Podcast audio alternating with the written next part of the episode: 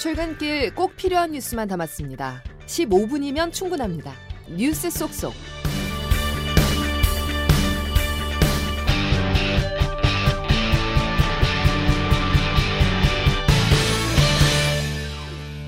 여러분 안녕하십니까? 11월 20일 월요일 CBS 아침 뉴스 김은영입니다. 초유의 민원 서비스 중단 사태를 불렀던 정부의 행정 전산망 장애가 어제 복구되면서 사실상 정상화됐습니다. 사태의 원인은 공무원 인증 시스템의 일부인 네트워크 장비에 이상이 있었기 때문인 것으로 파악됐습니다. 권혁주 기자입니다.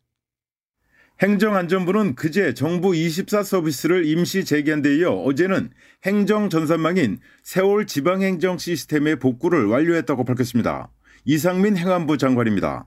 세월 지방행정 정보 시스템이 정상 작동되는지 지방자치단체와 함께 테스트를 꾸준히 진행했고 테스트 결과 모든 서비스가 정상 작동하였습니다. 이번 사태의 원인은 행정 전산망 시스템에 연결된 네트워크 장비가 장애를 일으켰기 때문인 것으로 분석됐습니다. 공무원이 시스템에 접속하려면 인증을 받아야 하는데 인증 시스템의 일부인 네트워크 장비가 문제를 일으켜 제대로 안 됐다는 겁니다.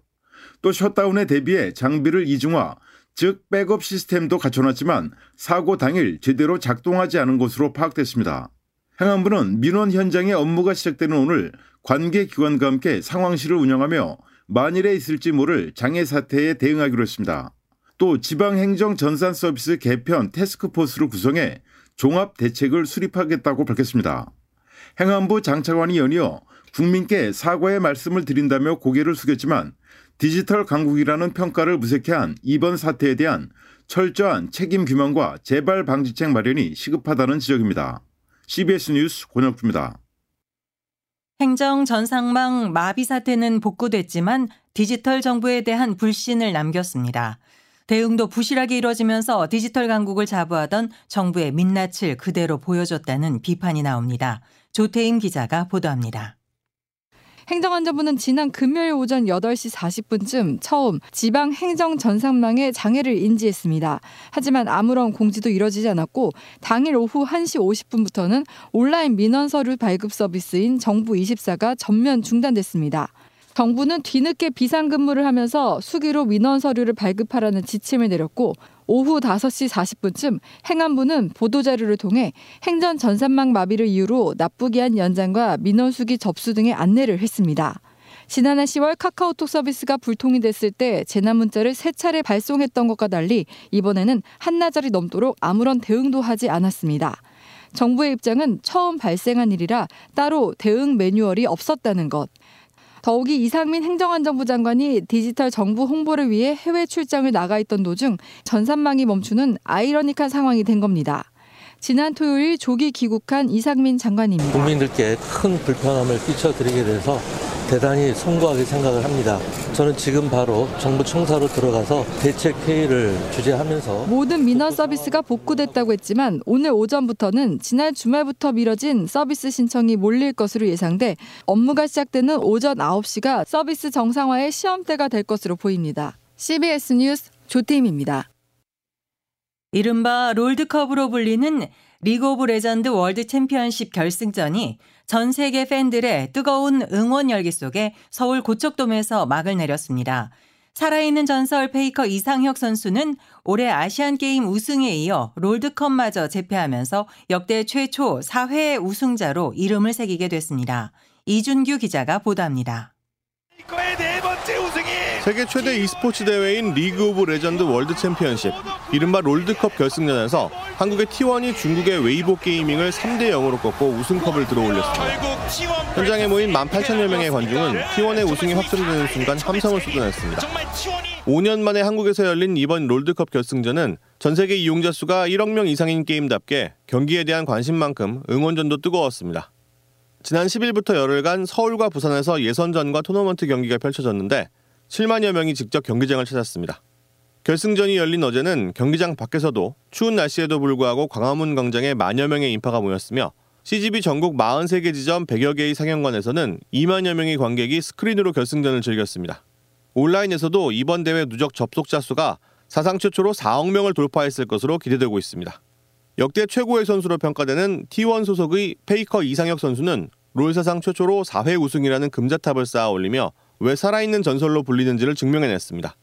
e스포츠계의 메시로 불리며 연봉 추정액이 70억 원에 이를 것으로 알려진 페이커는 올해 아시안게임 금메달에 이어 롤드컵까지 들어올리면서 역대 최다, 최연소, 최고령 우승자로 이름을 새겼습니다.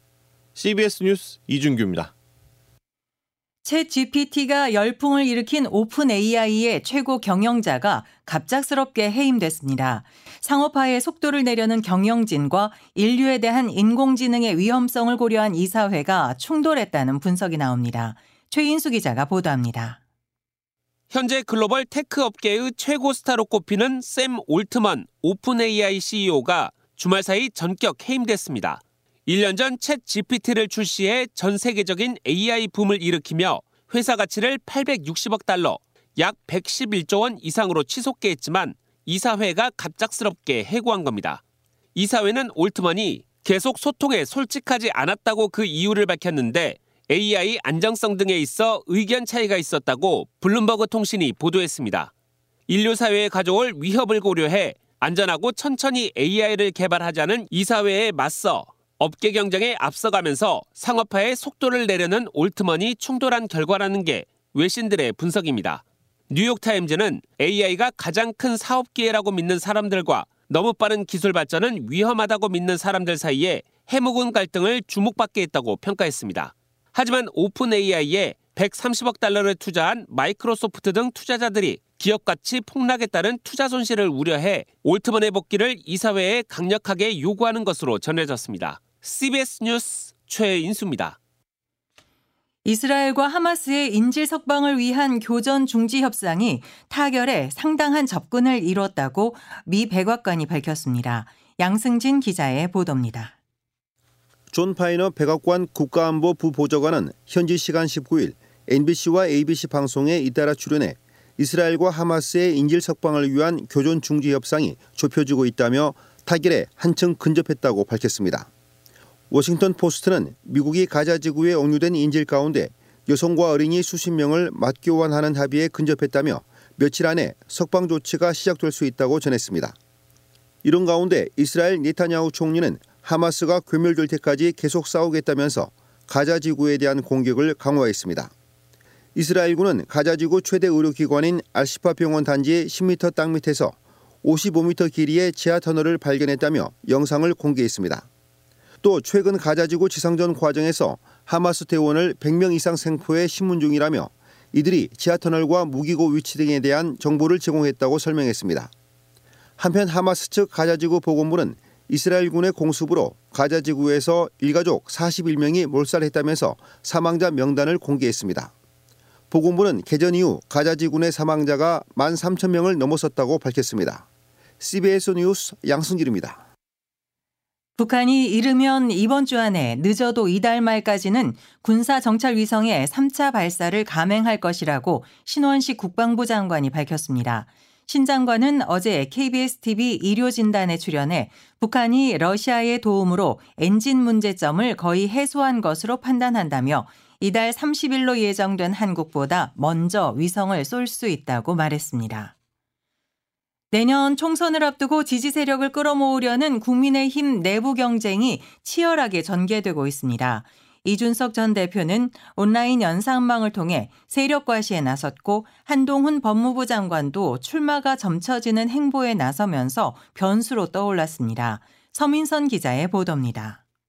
국민의힘 이준석 전 대표의 지지 세력인 이른바 온라인 연락망이 어제 기준으로 3만 명을 넘어섰습니다. 버스로 환산하면 920대분 인원까지 채우겠다는 각오인데 92대를 동원해 새 과시에 나섰던 윤핵관 장지현 의원을 겨냥했습니다. 또 다른 포석은 이른바 헤어질 결심으로 표현되는 신당 창당 움직임을 위한 사전 정지 작업입니다. 이전 대표의 행보가 당의 원심력을 자극한다면 한동훈 법무부 장관은 구심력을 강화하는 행보를 통해 출마 가능성을 한껏 끌어올렸습니다. 법무부 공식 일정을 명분으로 지난주 보수 텃밭인 대구를 방문했는데 대구 시민들을 향한 구애 메시지가 나왔습니다. 대구에 두 번째 왔는데요. 저는 평소에 대구 시민들을 대단히 깊이 존경해 왔습니다. 처참한 6.25 전쟁 과정에서 단 한 번도 적에게 이 도시를 내주지 않으셨고요. 한 장관의 행보는 탈당의 신당을 만들면 대구에서 출마한다는 이전 대표의 대구 공약에 맞서 지역 민심을 달래는 효과도 노린 것으로 보입니다. 한 장관은 출마에 이어 차기 구도까지 변화시킬 변수가 될 전망입니다. 반면 윤 대통령의 지지율이 변수로 상승하면 한 장관에게 유리하지만 지금처럼 낮게 유지되면 이전 대표에게 유리해 보입니다. CBS 뉴스 서미선입니다. CBS는 앞으로 건설 자재가 변동과 연관이 큰 바닷모래 관련 업체들의 불법 행태와 무관심한 감독기관의 문제를 연속 보도합니다. 오늘 첫 소식으로 수년간 바닷모래를 과도하게 퍼날라 형사처벌까지 받은 업체들이 여전히 아무런 제재 없이 바닷모래를 채취하는 실태를 고발합니다. 먼저 주영민 기자가 보도합니다. 인천지방법원 형사 3단독 김지희 판사는 골재 채취법 위반 혐의로 재판에 넘겨진 바닷모래 채취업체 대표 A씨에게 징역 1년에 집행유예 2년을 선고했습니다. 바닷모래 채취업체 두 곳을 운영하는 A씨는 2014년부터 2018년 사이 정부가 허가해준 양보다 훨씬 많은 바닷모래를 불법으로 채취해 부당이득을 취한 혐의로 재판에 넘겨졌습니다. A씨의 업체는 정부로부터 바닷모래 300만 세제곱미터를 채취하도록 허가받았지만 실제로는 허가량의 2배에 가까운 514만 세제곱미터를 채취했습니다. 이 판결은 올해 8월 대법원에서 확정됐지만 감독기관인 인천 옹진구는 지금까지 이 업체에게 아무런 조치도 하지 않았습니다. 심지어 지난 1년간 잠시 중단했다가 이달 10일부터 재개한 인천 앞바다 바닷모래 채취 사업에 여전히 채취 자격을 줬습니다. 옹진구는 해당 업체들이 처벌받은 사실을 몰랐다고 해명했습니다. 지금 확인하고 있는데 과다 채취 부분을 한 거에 대해서는 행정처분에 대해서 지금 검토 중에 있고요. 그러나 재판 당시 옹진군 직원도 검찰 조사를 받았다는 점에서 이 같은 해명은 책임의 피 지적에서 벗어나기 어려울 것으로 보입니다. CBS 뉴스 주영민입니다. 소멸해 가는 대한민국의 인구 위기 극복을 모색해온 CBS가 올해 세 번째 인구 포럼을 엽니다. 변해가는 사회 구조 속에서 미래의 가족과 이웃의 모습에서 답을 찾아볼 예정입니다. 이은지 기자가 보도합니다. 380조 원을 쏟아붓고도 합계 출산율 0.7명, 경제협력개발기구 OECD 최하위를 벗어나지 못하는 대한민국에 새로운 해법이 제시됩니다. CBS와 보건복지부, 저출산 고령사회위원회가 공동으로 주최하고 한국가족정책학회, 서울대 인구정책연구센터가 함께 주관하는 이번 포럼은 새로운 미래로의 도약을 주제로 진행됩니다. 일부에서는 CBS가 초청한 세계적 석학 카렌 보겐 슈나이더 위스콘신대 교수와 조나단 샤러프 OECD 수석정책 분석관이 인구 문제에 대한 새로운 형태의 가족과 이민 정책을 바탕으로 해법을 제시합니다. 2부와 3부에서는 인구구조 변화 속 가족정책과 글로벌 개방사회로의 전환을 위한 이민정책을 두고 연사들의 토론이 이어집니다. CBS는 지난해부터 대한민국 인구 포럼을 대표 브랜드로 전국 개최하며 인구 위기에 대한 인식 개선 사업을 펼치고 있습니다. 이번 행사는 오늘 오전 10시 코엑스 그랜드 볼룸에서 열리며 노컷뉴스 홈페이지와 CBS 유튜브 채널을 통해 생중계됩니다. CBS 뉴스 이은지입니다. 류중일 감독이 이끄는 한국 야구 대표팀이 아시아 프로야구 챔피언십 2023 결승전에서 일본에 패해 준우승으로 대회를 마쳤습니다. 한국 대표팀은 일본 도쿄, 도쿄돔에서 열린 결승전에서 선취점을 뽑는 등 선전하며 9회까지 2대2로 팽팽하게 승부를 펼쳤지만 연장 10회 승부치기 끝에 4대3으로 아쉽게 역전패했습니다.